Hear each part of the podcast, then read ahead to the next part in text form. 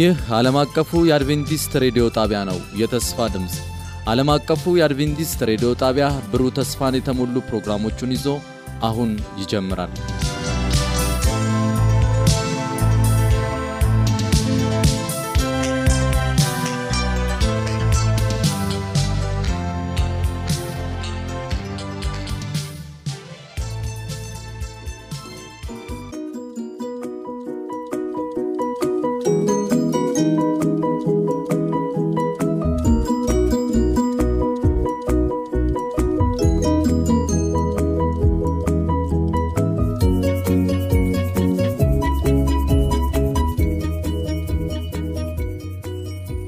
ሰንብታችኋል? ክቡራትና ክቡራን መደበኛ የሬዲዮ ፕሮግራማችን ተከታታዮች ዛሬም እንደ ወትሮ ሁሉ ሳምንታዊ የጤና መሰናዷችንን ይዘንላችሁ ቀርበናል። አብራችሁን እንድትቆዩ እንጋብዛለን።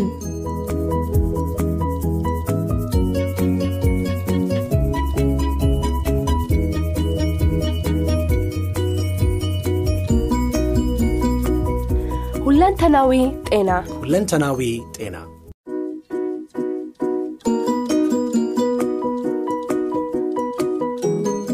ጤና ይስጥልኝ አድማጮቻችን። ይህ በአድቬንቲስት ዓለም አቀፍ ሬዲዮና በፓሮሲያ ሚኒስትሪ በጋራ በመሆን በየሳምንቱ ሰኞ ለእናንተ የሚቀርብላችሁ ፕሮግራም ነው። ሁለንተናዊ ጤና።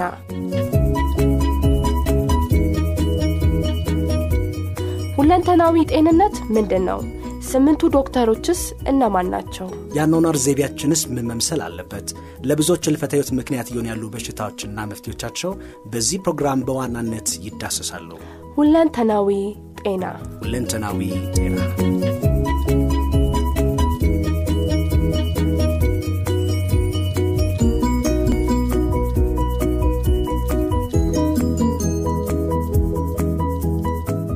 እሺ ሰላም ጤና ይስጥልኝ። እንደምናላችሁ። ይህ በኢትዮጵያ አድቬንቲስት ዓለም አቀፍ ሬዲዮ የተስፋ ድምፅ የሚቀርብላችሁ የጤና ፕሮግራም ነው። እኔ አንተነህ ያለው ባላለው ከፓሮሲያ ሚሽን ሚኒስትሪ። ዛሬ በተለየ ሁኔታ ስለ ጤና እንነጋገራለን። በያላችሁበት ሁላችሁም የእግዚአብሔር ጸጋና ሰላም ጤንነት ሁሉ እንዲበዛላችሁ ለመናገር እፈልጋለሁ። ወደ ፕሮግራማችን ከመሄዳችን በፊት አጭር ጸሎት እናርግና እንጀምር። በሰማያት ያለህ እግዚአብሔር አምላካችን አባታችን ስለ ሰጠህን ሰላም ስለ ሰጠህን ተስፋ ስለ ሰጠህን ጤንነት ስላበዛህልን በረከት። ኃጢአት በበዛበት ጸጋ አብልጦ ስለበዛ ዛሬም እኛ ልጆችን ለዚህ ቀን ስላደረስከን ጌታ ሆይ ከእጆችህ በረከቶችን ሁሉ ስለ ሰጠህን ስላልነፈከን እናመሰግንሃለን። ዛሬም ጌታ ሆይ እኔና ወገኖቼ በዚህ ፕሮግራም ላይ ቃልህን ስናጠና ሳለ እግዚአብሔር አምላክ እውነትን ታውቃላችሁ እውነትም አርነት ያወጣችኋል እንዳልከን ዛሬ እውነትን አውቀን አርነት እንድንወጣ ይህንን ቃልህን ከላይ ከጸባዖት እንድትልክልን እንጸልያለን። የሚያዳምጡት ወገኖቻችን በያሉበት የአንተ መንፈስ ከእነርሱ ጋር እንዲሆን እንጸልያለን። አንተ ከእኛ ጋር ሁን በጌታ በኢየሱስ ስም አሜን። መጽሐፍ ቅዱሳችን ስለ ጤና ብዙ የሚናገረው ነገር አለ። መጽሐፍ ቅዱስ እና ጤና ይህ የእግዚአብሔር አላማ መሆኑ በመጽሐፍ ቅዱስ ውስጥ ብዙ ጊዜ ይነገራል እና ኤርሚያስ 33 ቁጥር 6 ላይ እንደዚህ ይላል። ኤርሚያስ 33 ቁጥር 6 ላይ እነሆ ፈውስንና መድኃኒትን አመጣላታለሁ እፈውሳቸውም አለሁ የሰላምንና የእውነትን ብዛት እገልጥላችኋለሁ ይላል የእግዚአብሔር ቃል። ይህ የተስፋ ድምፅ ነው። እነሆ ፈውስንና መድኃኒትን አመጣላታለሁ ይላል። እፈውሳቸውም አለሁ የሰላምንና የእውነትን ብዛት እገልጥላችኋለሁ ይላል የእግዚአብሔር ቃል እዚህ ላይ ቀጥታ በእንግሊዝኛው ትርጉም ስንመለከት ምን ይላለኝ እነሆ ይላል። ጤናንና ፈውስን አመጣለሁ እፈውሳቸውም አለሁ ይላል። ከዛም የተትረፈረፈ ሰላምና እውነትን እገልጥላችኋለሁ የሚል ቃል አለው። እግዚአብሔር እዚህ ቃል ላይ ሲናገር እነሆ ፈውስንና ጤናን አመጣላችኋለሁ እፈውስላችኋለሁ የሰላምና የእውነትን ብዛት እገልጥላችኋለሁ ይላል። ስለዚህ እግዚአብሔር ቃል ሲናገር እውነት ሲገለጽ ሰላም ይመጣል እውነትን ታውቃላችሁ እውነትን ማርነት ያወጣችኋል የሚል ቃል አለ። ስለዚህ እውነትን በማወቅ ጤንነትን ማግኘት ይቻላል። እውነትን በማወቅ ሰላም ማግኘት ይቻላል። ጤና ካለ ሰላም አለ ጤና ከሌለ ሰላም የለም። እዚህ ላይም ቃሉ ሰፋ አድርገን ስናየው የሚናገረው ይሄንን ጤናና ፈውስን አመጣላችሁ ፈውሳችኋለሁ ይላል። ስለዚህ እኔና እናንተ የሰው ልጅ የሚፈወስበት ሁኔታ ላይ ነው ማለት ነው አሁን ያለው። ወይም ደግሞ እግዚአብሔር ሊፈውሰን ጤንነትን ሊሰጠን ይፈልጋል ማለት ነው። ኤርምያስ 33 የትንቢት መጽሐፍ ነው። ግን ይሄ እውነት ይሄ ፈውስና ጤንነት የሚመጣው እንዴት ነው? እግዚአብሔር እውነትን ሲገልጥልን ነው። ብዙ ስለ ጤና የሚነገሩ አባባሎች አሉ። ብዙ የተሳሳቱ የጤና ትርጉሞች አሉ። ስለዚህ ጤና ማለት ምን ማለት ነው? እግዚአብሔር ዛሬ በዚህ በኤርምያስ 33 ላይ እውነትን እገልጥላችኋለሁ ያለው ስለ ጤና ምንድን ነው? ይህንን ነው ዛሬ ልናየው የምፈልገው እና ጤና ማለት ምን ማለት እንግዲህ እውነትን አውቀን አርነት እንድንወጣ እውነትን አውቀን ጤንነት እንድናገኝ ምክንያቱም ይህ የእግዚአብሔር ዓላማ ነው። የእግዚአብሔር ዓላማም ስለሆነ ምን አለ? እፈውሳችኋለሁ፣ ጤንነትን እሰጣችኋለሁ ይላለኝ እግዚአብሔር። ስለዚህ ጤና ማለት ምን ማለት ነው? አንዳንድ ከተጻፉት ጽሑፎች ላይ ስለ ጤና ሳነብ ያገኘሁትን ልንገራችሁ። ጤና ማለት ይላል ከበሽታና ከጉዳት ነፃ መሆን ከበሽታና ከጉዳት ነፃ መሆን ጥሩ የሆነ አካላዊ ሁኔታና ሁለንተናዊ ደህንነት ማለት ነው። አሁን ብዙ ጊዜ በእኛ በሀገራችንም በባህላችንም ጤና ሲባል ተሎ የሚታወሰን ምንድን ነው? የአካል ጉዳት የደረሰ የሌለው ወይም በሽታ ያልተያዘ የሚል ነገር ነው። አዎ ትክክል ነው። ስለዚህ አንድ ሰው አካላዊና የአንድ ሰው የአካላዊና አእምሯዊ ሁኔታ የሚወስድ ማለት ነው ጤንነት። ዝም ብሎ አካላዊ ብቻ ሊሆን አይችልም። ሁለንተናዊ ደህንነትን ሁለንተናዊ ጤንነትን የያዘ መሆን አለበት። ጤና ማለት ከበሽታ ብቻ ወይም ከጉዳት ነፃ መሆን ብቻ አይደለም። ጤና ወይም health የሚለው የእንግሊዝኛ ቃል የመጣው ሀለን ከሚል ቃል ሲሆን ትርጉሙም ሁለንተናዊ ሙሉ ደህንነት፣ መልካም ድምፅ የሚያስተጋባ ወይም ሁኔታን የሚያስተጋባ ማለት ነው። አያችሁ። ስለዚህ አሁን እግዚአብሔር ቅድም ሲናገረን ጤናን አመጣለሁ እፈውሳችኋለሁ ይልና የእውነትና የተፈረፈ የእውነትና ሰላምን እገልጥላችኋለሁ ይላል። ስለዚህ አሁን ጤና ሁለንተናዊ ሙሉ ደህንነት አካላዊ ብቻ አይደለም፣ ሌላም የሚያጠቃለው ነገር አለ። መልካም ድምፅ ማለት ነው። በየትኛውም የሰውነታችን የህይወታችን የህዋሳቶቻችን ክፍል መልካም ድምፅ ያለው ጥሩ የሆነ ሁኔታ ላይ የሚገኝ ማለት ነው ጤና ማለት። ስለዚህ ጤና ሁለንተናዊ ነገር ያጠቃለለ ነው። በ1946 ዓለም አቀፋዊ ኮንፈረንስ በኒውዮርክ ተደርጎ የጤና ትርጉም ሲናገሩ ምን አሉ? ስለዚህ ይላሉ ጤና ማለት ፍጹም የሆነ አካላዊ አእምሮዊና ማህበራዊ ሁኔታ እንዲያው ዝም ብሎ በሽታና አካለ ጎደሎነት አለመኖር ብቻ አይደለም ይላል። አያችሁ ጤንነት አሁን ከበሽታ ከአካለ ጎደልነት ያለፈ ነው። በሽታ የለም የሌለበት ሁኔታ ብቻ ሳይሆን አካለ ጎደልነት የሌለበት ብቻ ሳይሆን ከዛም ያለፈ አእምሯዊ ጤንነትን የያዘ መሆን አለበት። ከዛም ባለፈ ደግሞ ማህበራዊ ሁኔታንም የሚያካትት መሆን አለበት። ስለዚህ እግዚአብሔር አምላክ ለእኛ አካላዊ ሁኔታ፣ አእምሯዊ ሁኔታ፣ ማህበራዊ ሁኔታ ግድ ይለዋል። ለዚህም ነው ምን አለ? እፈውሳችኋለሁ። እፈውሳለሁ እኮ አላለም። ቃሉ ራሱ ስታነቡት እፈውሳችኋለሁ ነው የሚለው። ጤናን አመጣላችኋለሁ፣ እፈውሳችኋለሁ ይላል። እንደ ህዝብ እንደ ማህበረሰብ ነው እግዚአብሔር እኔና እናንተን እየተናገረ ያለው። አዎ እግዚአብሔር የአንድ ሰው ግለሰብ የጤና ሁኔታን ግድ ይለዋል። ከዚያም አልፎ ደግሞ የዛ ግለሰብ የጤና ሁኔታ የቤተሰቡን የጤና ሁኔታ ይወክላል። ለዚህም እግዚአብሔር ጤንነትን አመጣላችኋለሁ በብዛት ነው የሚናገረን። ስለዚህ እነዚህ በኒውዮርክ ኮንፈረንስ ላይ በተገኙ ስብሰባ ላይ የተነገረው ነገር በጣም ከመጽሐፍ ቅዱስ ጋር የሚሄድ ነገር ነው። አካላዊን የሚያጠቃልል፣ አእምሯዊን የሚያጠቃልል፣ ማህበራዊ ሁኔታን የሚያጠቃልል ጤንነት ማለት ሌላ ቦታ ላይ ደግሞ ምን ይላል? በሽታ ያለመኖር ብቻ ሳይሆን አሁን ቅድም ይሄንን ነገር ተናግረናል። እንዲያው በሽታና አካለ ጎደሎነት ብቻ የሌለው ሳይሆን አእምሯዊ ጤንነትም ያስፈልጋል። አንድ ሰው ጤነኛ ነው ለመባል አእምሯዊ ጤንነት ያስፈልገዋል፣ ማህበራዊ ጤንነት ያስፈልገዋል።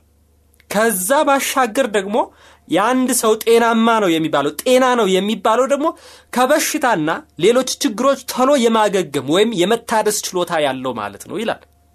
አይገርማችሁም? በሽታ የሌለበት ሁኔታ አይደለም።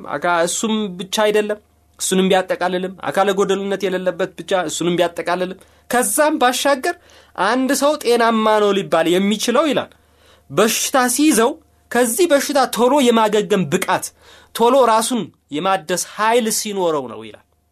ምክንያቱም አንድ ሰው ውስጡ ችግር ካለበት ጤናማ ካልሆነ ያ ሰው በሽታ ሲይዘው ያ በሽታ ከእሱ ጋር ለረጅም ጊዜ መቆየት አቅም ይኖረዋል። ግን ጤናማ የሆነ ሰው በሽታ ሲይዘው ከዛ በሽታና ከሌሎች ችግሮች ቶሎ የሚያገግም ቶሎ ራሱን የሚያድስ ቶሎ ሰውነቱ ወደ ጤናማነት የሚመለስ ከሆነ ያ ሰው ጤናማ ነው ይባላል። ምክንያቱም ሰውነቱ ውስጡ አልተበላሸም እንደማለት ነው። ስለዚህ ጤናን ትርጉሙን አሁን አየ አካለ ጎደሉነት ብቻ አለመኖር አይደለም፣ በሽታ አለመኖሩ ብቻ አይደለም፣ ሁለንተናዊ ደህንነት። ይሄ ሁለንተናዊ ደህንነት የሚለው አካላዊ፣ አእምሯዊ፣ ማህበራዊ ጤንነትን ሁሉ የሚያጠቃልል ነው ጤና። ከዛም አልፎ አንድ ሰው በሽታ ይዞ ቶሎ የሚያገግም ከሆነ ከችግሩ ቶሎ የሚላቀቅ ከሆነ ቶሎ ራሱን የሚያድስ ከሆነ ያ ሰው ጤናማ ነው የሚል ትርጉም ይኖራል እና ጠቅለል ያለ ስለ ጤና ያለው አመለካከት ይህ መሆን አለበት። ስለዚህ እግዚአብሔር ለእኔና ለእናንተ አካላዊ ጤንነት ግድ ይለዋል። እናንተ የመንፈስ ቅዱስ ማደሪያዎች ናችሁ ይላል እግዚአብሔር። የመንፈስ ቅዱስ ማደሪያ ደግሞ የኔና የናንተ ሰውነት ነው። ይሄ አካላችን ነው። አእምሯዊ ጤንነት ያስፈልገናል። በአእምሯችሁ መታደስ ተለወጡ ይላል ጳውሎስ። እግዚአብሔር ያስተሳሰብ ለውጥ፣ አእምሯዊ ለውጥ እንድናመጣ ይፈልጋል። ስለዚህ እግዚአብሔር ከእኔና ከእናንተ ሊፈውሰን ይፈልግ ጤናን ሊሰጠን ሲፈልግ እንደው ከሽባነት፣ ከአይነ ስውርነት፣ ከአካለ ጎዶሎነት፣ ከልብ በሽታ፣ ከካንሰር፣ ከኩላሊት ብቻ አይደለም። ነገር ግን ከአስተሳሰብ ጤንነትም እግዚአብሔር ሊሰጠን ይፈልጋል። ማህበራዊ ጤንነት እግዚአብሔር ሊሰጠን ይፈልጋል። ስለዚህ ጤና በመጽሐፍ ቅዱስ ሲታይ ከዚህ አንጻር ነው የሚታየው። ሶስት አይነት የጤና ሁኔታዎች አሉ። እነዚህ የጤና ሁኔታዎች ጠቅሻቸዋለሁ። እስቲ አሁን ደግሞ ነጣጥለን እንመልከታቸው። የመጀመሪያው አካላዊ ነው። ሁለተኛው አእምሯዊ ነው። ሶስተኛው መንፈሳዊ ጤንነት ነው። አንድ ሰው ጤናማ ነው የሚባለው እነዚህን ሁሉ ሲያካትት ነው። አካላዊ ጤንነት ኑሮት አመለካከቱ ግን መጥፎ ከሆነ ጤናማ ሊሆን አይችልም። አካላዊ ጤንነት ኑሮት አእምሮ ምጡቅ ብሩህ ሁኖ የፈለገውን የትምህርት ደረጃ ቢያደርስ ነገር ግን እግዚአብሔርን የማያውቅ ከሆነ ያ ሰው ጤናማ ሊሆን አይችልም። ስለዚህ ሶስት አይነት እነዚህ የጤና ሁኔታዎች የኔና የናንተን ህይወት ይወክላሉ። አካላዊ፣ አእምሯዊ፣ መንፈሳዊ ጤንነት። እስኪ ነጣጥለን እንያቸው። አካላዊ ጤንነት የሚባለው ምንድን ነው? አካላዊ ጤንነት የሚባለው ለሰው ልጅ አካላዊ ጤንነት ማለት ጥሩ የሆነ ጤናማ ሰውነት ያለው ሲሆን ይህም ጤንነት ይላል። እንግዲህ አካላዊ ጤንነት የሚባለው ጥሩ የሆነ ጤናማ ሰውነት ያለው ማለት ነው። ይህ ጤንነት መምጣት ያለበት ይላሉ ሳይንቲስቶች፣ ተመራማሪዎች። ይህ ጥሩ የሆነ ጤናማ ሰውነት መምጣት ያለበት አካላዊ እንቅስቃሴ ሲኖር፣ ጥሩ የሆነ የአመጋገብ ዘይቤ ሲኖር፣ እረፍት ሲኖር አንድ ሰው አካላዊ ጤንነቱን ማግኘት ይችላል ማለት ነው። ስለዚህ አሁን ተመልከቱ፣ አካላዊ ጤንነት ሁኔታ አለው፣ እንዴት ማምጣት እንዳለብን። ጤናማ ሰውነት አንድ ሰው እንዲኖረው ከፈለገ አካላዊ እንቅስቃሴ የሚያደርግ ከሆነ ሰውነቱ የሚንቀሳቀስ ከሆነ የሚሰራ ከሆነ እነዚህ ጡንቻዎቻችሁ እነዚህ መስሎቹ ለተፈጠሩበት ዓላማ የሚውሉ ከሆነ ማድረግ ያለበትን የሚያደርግ ከሆነ በአካላዊ ጤንነቱን ማግኘት ይችላል። እሱ ብቻ አይደለም፣ ያም ጥሩ የሆነ የአመጋገብ ዘይቤ ካለ፣ ሌላኛው ደግሞ ተመጣጣኝ እረፍት የሚያደርግ ከሆነ አንድ ሰው አካላዊ ጤንነት የሚባለውን ሊያገኝ ይችላል። ቅድም ስንናገር አይታቸዋል። ፍጹም የሆነ አካላዊ ነው የሚለው። ስለዚህ አካላዊ ጤንነት የሚባለው ይሄ ነው። እንቅስቃሴ የሚያደርግ ጥሩ በሆነ አመጋገብ ራሱን የሚመግብና እረፍት የሚያደርግ በዚህ አካላዊ ጤንነትን ማግኘት ይቻላል። በቀን ውስጥ የተሰጠንን በቀን ውስጥ መስራት ያለብንን ስራ በብቃት የምንወጣ ከሆነ ሰውነታችን የሚንቀሳቀስ ከሆነ ይሄ አካላዊ ጤንነት ነው ይባላል። አካላዊ ጤንነትን ደግሞ እንዴት እናገኛለን? እንቅስቃሴ በማድረግ ጥሩ የሆነ የአመጋገብ ዘይቤና እረፍት አማካኝነት አንድ ሰው አካላዊ ጤንነቱን ሊያገኝ ይችላል። አሁን ተመልክ ሶስቱን ነገሮች እንያቸው። አንደኛው አካላዊ እንቅስቃሴ ነው። አካላዊ እንቅስቃሴ የማያደርግ ሰው ከሆነ ሽባ ነው ሊሆን የሚችለው አንድ ሰው ወይም ደግሞ መስራት ያለበትን ላይሰራ ይችላል። ቶሎ ቶሎ ሊደክመው ይችላል። በቀን ውስጥ ማድረግ ያለበትን ላያደርግ ይችላል።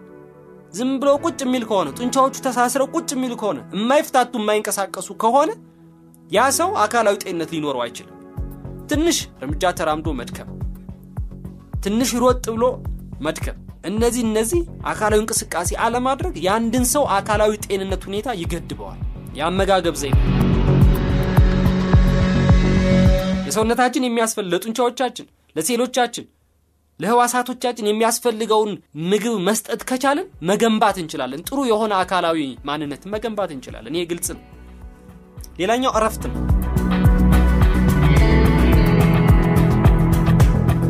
ለአካላዊ ጤንነት ወሳኙ እረፍት ነው። እረፍት የማያደርግ ከሆነ ይሄ ሰውነት 24 ሰዓት እንደ ማሽን ሊሰራ አይችልም። ራሱን መጠገን አለበት። በቂ የሆነ እረፍት ሊኖረው ይገባል። በቀን ውስጥ ካወጣው ኃይል አስፈላጊውን የሆነ እረፍት የማያደርግ ከሆነ ያ አካላችን ጤንነት እየቀነሰ እየቀነሰ ከጊዜ ወደ ጊዜ ይሄዳል ማለት ነው። ስለዚህ አካላዊ ጤንነት የሚባለው ይሄ ነው። አእምሯዊ ጤንነት የሚባለው አእምሯዊ ጤንነት የሚያመለክተው ይላሉ የሰዎችን የመስማት፣ የማየት፣ የማስታወስ፣ የመረዳት፣ የማሰብ ችሎታና የስሜታችንን ጤንነት የሚያጠቃልል ነው ይላል አእምሮዊ ጤንነት። አእምሮዊ ጤንነት የሚያመላክተው የሰዎችን የመስማት፣ የማየት፣ የማስታወስ፣ የመረዳት፣ የማሰብ ችሎታን ስሜታችንን ሁሉ የሚያጠቃልል ነው።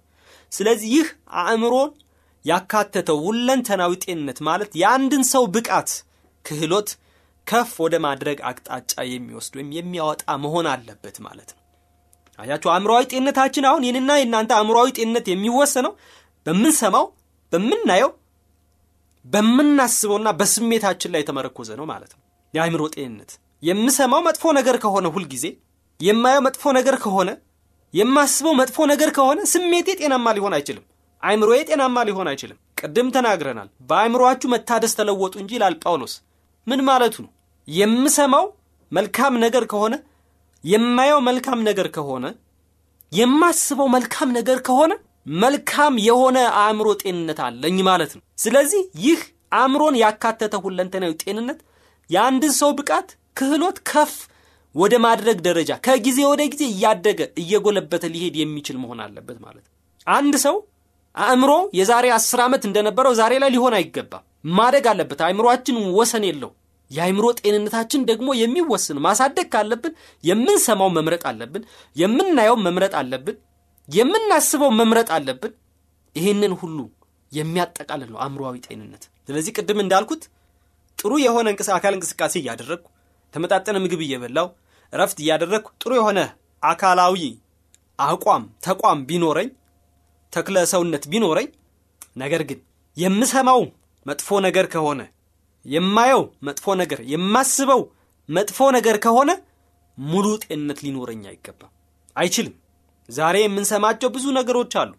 የምንሰማው መምረጥ አለብን። የምንሰማው አእምሯችን ውስጥ ይቀመጣል። የምናየው ብዙ ነገር አለ። እኔና እናንተን የሚበርስ የምናስባቸው ብዙ ነገሮች አሉ። የምናስባቸው ነገር የምንሰማቸውና ከምናያቸው ጋር የተያያዙ ናቸው። ይህንን ሁሉ እኔና እናንተ መምረጥ። ስለዚህ አእምሯዊ ጤንነት በእጅጉን ያስፈልጋል። በተለይ አሁን በማህበረሰባችን አእምሯዊ ጤንነት ሊኖረን መልካሙን ነገር መስማት አለብን። መልካሙን ነገር ማየት አለብን። መልካሙን ነገር ማሰብ አለብን። በዚህ የተነሳ ጥሩ የሆነ አእምሯዊ ጤንነት ይኖረናል ማለት ነው። ስለዚህ ይህ አእምሯዊ ጤንነት ይባላል። በቺካጎ የሚገኝ አንድ የጤና ሴንተር ስለ ሁለንተናዊ ደህንነት የሚለውን ከአእምሯዊ ጤንነት ጋር እንደሚገናኝ ጥናቶች ያመላክታሉ ይላል። ይህ በሕይወት ዘመናችን የሚመጣ የእድገት ሂደት አካላዊ፣ አእምሯዊ፣ ስሜታዊ፣ ማኅበራዊ፣ መንፈሳዊና አካባቢያዊ ደህንነት ነው ብሎ ይናገራል። ሁለንተናዊ ደህንነት ከአእምሯዊ ጤንነት ጋር ይገናኛል። ምክንያቱም አእምሯችን ነው ሰውነታችንን የሚያዘው። እንቅስቃሴ ለማድረግ አእምሯችን ሊያዝ ይገባል። ጥሩ አመጋገብ ዘይቤ ለመመገብ ለሰውነታችን የሚያስፈልገው ለመምረጥ አእምሯችን ማሰብ አለበት። የጤንነታችን ሁኔታ በአጠቃላይ እንደውም የሚያተኩረው አእምሯችን ጤንነት ሁኔታ ላይ ነው። ይህ ይላል በሕይወት ዘመናችን የሚመጣ የእድገት ሂደት ነው አእምሯዊ ጤንነት። እሱም አእምሯዊ ጤንነታችን ከአካላዊ ጋር ይገናኛል። ከስሜታዊ፣ ማህበራዊ፣ መንፈሳዊና አካባቢያዊ ደህንነት ጋር የተቆራኘ ነው። አዎ ጥሩ አእምሮ ያለው ሰው ጤናማ አእምሮ ያለው ሰው ስሜቱን የሚቆጣጠር ነው የሚሆነው።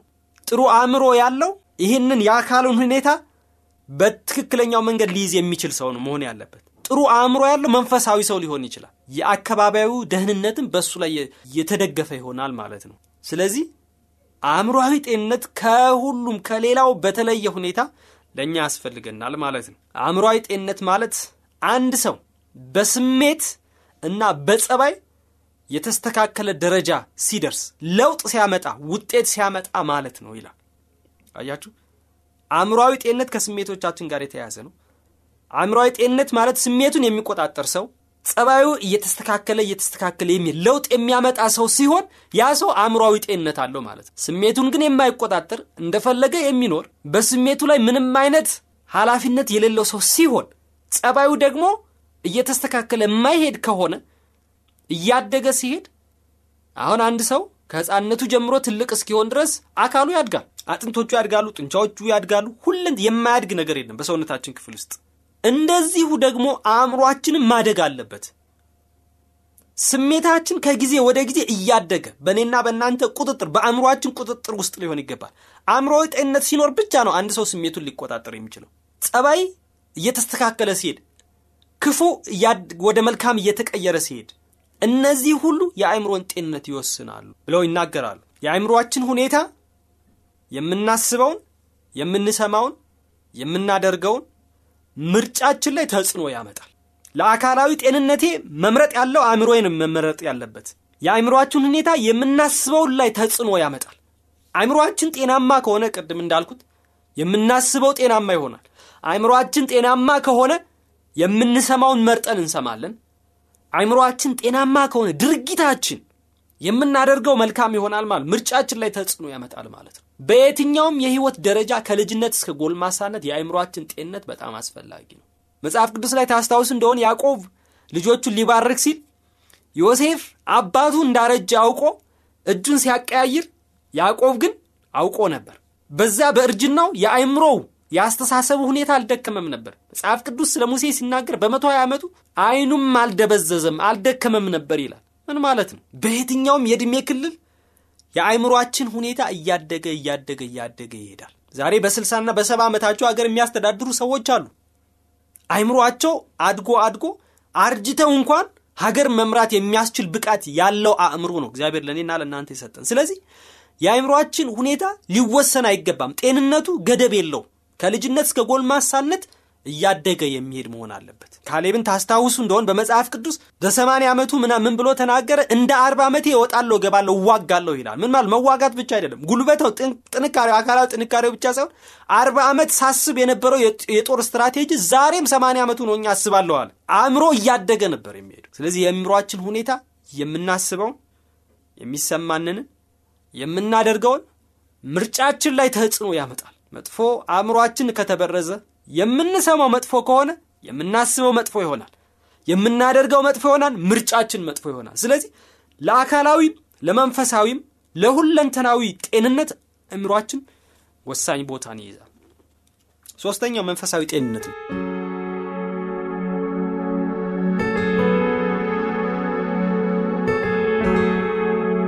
መንፈሳዊ ጤንነት ማለት ምን ማለት ነው?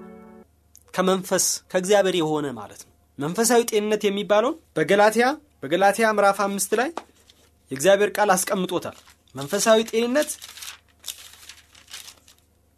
የመንፈስ ፍሬ ግን ይላል ፍቅር፣ ደስታ፣ ሰላም፣ ትዕግስት፣ ቸርነት፣ በጎነት፣ እምነት፣ የዋህነት፣ ራስን መግዛት ነው ይላል። መንፈሳዊ ጤንነት ፍቅር ነው። ክርስቶስ በምድር ላይ ሳለ ሲናገር እግዚአብሔር ሕጎች በሁለት ተጠቃለዋል ይላል። እግዚአብሔር አምላክህን በፍጹም ልብ በፍጹም ሐሳብህ ውደድ፣ ባልንጀራህን እንደ ራስህ ውደድ ይላል። የኔና የእናንተ መንፈሳዊ ጤንነት የሚወሰነው በፍቅር ነው። መሰረቱ ፍቅር ብቻ ነው። አንድ ሰው አካላዊ ጤንነት ኑሮት አእምሯዊ ጤንነት ኑሮት ነገር ግን ፍቅር ከሌለው ጳውሎስ እንደሚናገረው ፍቅር ግን ከሌለኝ ነኝ አለ። ከንቱ ነኝ፣ ባዶ ነኝ፣ ምንም የለኝም አለ። አእምሮ ጨረቃን እስከ ማምጠቅ ድረስ ሊደርስ ይችላል። አእምሮ አሉ ዛሬ ታይተው የዛሬ 10 ዓመት 15 ዓመት ታይተው የማይታወቁ ቴክኖሎጂዎችን አምጥቶ ሊሆን ይችላል። ወይም ደግሞ አካሉ ሲሰራ ቢውልና ቢያድር የማይደግመው ከጊዜ ወደ ጊዜ እየጠነከረ የሚሄድ ሊሆን ይችላል። ነገር ግን ፍቅር ግን ከሌለው መንፈሳዊ ጤንነት የለም። ሶስተኛ ዮሐንስ ላይ ዮሐንስ ለጋይዮስ መልእክት ሲልክ እንዲህ አለ፣ ወዳጄ ሆይ አለ ነፍስህ እንደሚከናወን በነገር ሁሉ እንዲከናወንልህ እና ጤና እንዲኖርህ ጸልያለሁ አለው። እዚህ ላይ እየተናገረ ያለው ለጋይዮስ ዮሐንስ እየተናገረ ያለው ወዳጅ ሆይ ነፍስህ እንደሚከናወን መንፈሳዊ ሕይወትህ እንደሚያድግ ሁሉ ይለዋል። ለእኔና ለእናንተ መንፈሳዊ ጤንነት ያስፈልገናል። ይህ መንፈሳዊ ጤንነት ደግሞ ፍቅር ነው። ሰው ፍቅር ከሌለው ጥላቻን ይይዛል በልቡ በአእምሮ ጥላቻን ያስተናግድ። ይሄ ጥላቻ ደግሞ የሰውን ኃይል ከጊዜ ወደ ጊዜ እየቀነሰ እየቀነሰ የሚወስድ ነው። ፍቅር ምግብ ነው። ክርስቶስ በምድር ላይ ሲኖር ሳለ ፍጹም ጤናማ ነበር። ይሄንን ጤንነት መንፈሳዊ ጤንነት ደግሞ ልናገኝ የምንችለው ከእግዚአብሔር ቃል ነው። ከእግዚአብሔር የወረደው ይህ በመጽሐፍ ቅዱስ ውስጥ የሚገኘው የፍቅር ደብዳቤ ውስጥ ከዘፍጥረት እስከ ራእይ ድረስ ብንሄድ እግዚአብሔር ለአመፀኛው የሰው ልጅ ያለውን ፍቅር ያሳያል። መስቀል ላይ ብትሄዱ ሁለት እንጨት ታያላችሁ። አንዱ እንጨት አግድም፣ አንዱ እንጨት ወደ ላይ። ወደ ላይ የሚጠቁረው እግዚአብሔር አምላክን በፍጹም ልብ በፍጹም ሀሳብ ውደድ፣ ወደ ጎን የሚጠቁረው ባልንጀራህን እንደ ራስ ውደድ የሚለው መንፈሳዊ ጤንነት ነው። ዛሬ በቤተ ክርስቲያንም ይሁን በተለያየ ቦታዎች የታጣው ነገር ቢሆን መንፈሳዊ ጤንነት ነው። እንጸልያለን፣ ቃሉን እናነባለን፣ ግን ፍቅር የለንም። እንሰብካለን፣ ፍቅር የለም። ክርስቲያኖች እንላለን፣ ወንድሞቻችን እንጠላለን። እነዚህ የጤና ሁኔታዎች በዚህ ዘመን ላለን ክርስቲያኖች ወይም ለማንኛውም ሰው የሚያስፈልጉ ሶስት ነገሮች ናቸው። አካላዊ ጤንነት፣ አእምሯዊ ጤንነት፣ መንፈሳዊ ጤንነት። መንፈሳዊ ጤንነት እንዴት ይመጣል? ፍቅር እንዴት ይመጣል? እግዚአብሔርን በማወቅ ወደ እግዚአብሔር በመቅረብ መንፈሳዊ ጤንነትን ልናገኝ እንችላለን። ቀራኒዮን በመመልከት ፍቅርን ልንለማመድ እንችላለን። ፍቅር ደግሞ ጥላቻን ያስወግዳል። ፍቅር ክፉ አያስብም፣ የራሱን አይፈልግም። ፍቅር ክፉ ነገርን አያይም፣ ክፉ ነገርን አያደርግም። ፍቅር ይህ መንፈሳዊ ጤንነት ነው። ስለዚህ እነዚህን ሶስት የጤና ሁኔታዎች በሕይወታችን ልንለማመድ ይገባል። እነዚህን ሶስት የጤና ሁኔታዎች አካላዊ፣ አእምሮዊና መንፈሳዊ የጤንነት ሁኔታዎች የአንድን ሰው ሁለንተናዊ ጤንነትን የሚያካትት ይሆናል። ስለዚህ አንድ ሰው ጤናማ ነው የሚባለው እንደው ዝም ብሎ ተክለ ቁመና አካላ ከበሽታ የጸዳ ብቻ ሳይሆን አእምሮ ጤናማ ከሆነ መንፈሳዊ ጤንነት ካለው እግዚአብሔርን የሚወድና የሰው ልጅ የሚወድ ከሆነ ይሄ ሰው ሙሉ ጤንነት ነው። ይህ አይነት ጤንነት ነው እግዚአብሔር እንዲኖረን የሚፈልገው። ስለዚህ ክርስቶስ በምድር ላይ ያለ ሲናገር ሕይወት እንዲሆንላቸው የተትረፈረፈ ሕይወት እንዲሆንላቸው መጣሁ አለ። ክርስቶስ ለእኔና ለእናንተ አካላዊ፣ መንፈሳዊ፣ አእምሯዊ ጤንነት ዋጋ ከፍሏል። በመጨረሻ ይህንን ተናግሬ አቆማለሁ። እግዚአብሔር የሰው ሁለንተና ባለቤት ነው ይላል። አእምሮ፣ አካል፣ መንፈስ የእርሱ ናቸው። መላው ሕይወታችን የእርሱ ነው ይላል። አያችሁ፣ እግዚአብሔር የሰው ሁለንተና ባለቤት ነው። የሰው ሁለንተና ባለቤት ነው ሲል ምን ማለት ነው? የአካላችን፣ የአእምሮአችን፣ የመንፈሳችን ባለቤት እግዚአብሔር ነው። እግዚአብሔር አንድያ ልጁን የሰጠው ለአካላችን እንዲሁ ለነፍሳችን ነው ይላል። ለአካላችን ሲል መጽሐፍ ቅዱስ ሲናገር ሕመማችንን ደዌያችንን ተቀበለ ይላል። እኔና እናንተ በስቃይና በበሽታ በችግር በመከራ እንዳንሆን ክርስቶስ ለእኛ ሲል ደዌያችንን ተቀበለ፣ ሕመማችንን ተሸከመ ይላል። እንዲሁ ለነፍሳችን ነዋል። ለነፍሳችንም ዋጋ ከፍሏል። ለአካላችንም ክርስቶስ ዋጋ መላው ሕይወታችን የእርሱ ነው፣ ለአገልግሎቱ የተሰጠው ይህ በእያንዳንዱ የችሎታ እንቅስቃሴያችን እርሱን እናከብረው ዘንድ ነው ይላል። ስለዚህ ወገኖች የእኔና የእናንተ ጤንነት ሁኔታ ለእግዚአብሔር ክብር መዋል አለበት። ጤንነታችን ደግሞ አካላችን፣ አእምሯችን፣ መንፈሳችንን ያጠቃለለ ነው። ስለዚህ ይህንን ሁለንተናዊ ጤንነት ከእግዚአብሔር በማግኘት መኖር እንድንችል በሙላት የተትረፈረፈው ክርስቶስ ያመጣልንን ሕይወት መንፈሳዊ ሕይወት ብቻ ሳይሆን አካላዊ አእምሮዊ ጤንነትም በመያዝ የእግዚአብሔርን ነገር በሕይወታችን ማሳየት እንድንችል ሙሉ ጤናማ እንድንሆን እኔም እንደ ዮሐንስ ሙሉ ጤናማ እንድትሆኑ እመኝላችኋለሁ። እግዚአብሔር ጸጋ ከሁላችን ጋር ይሁን።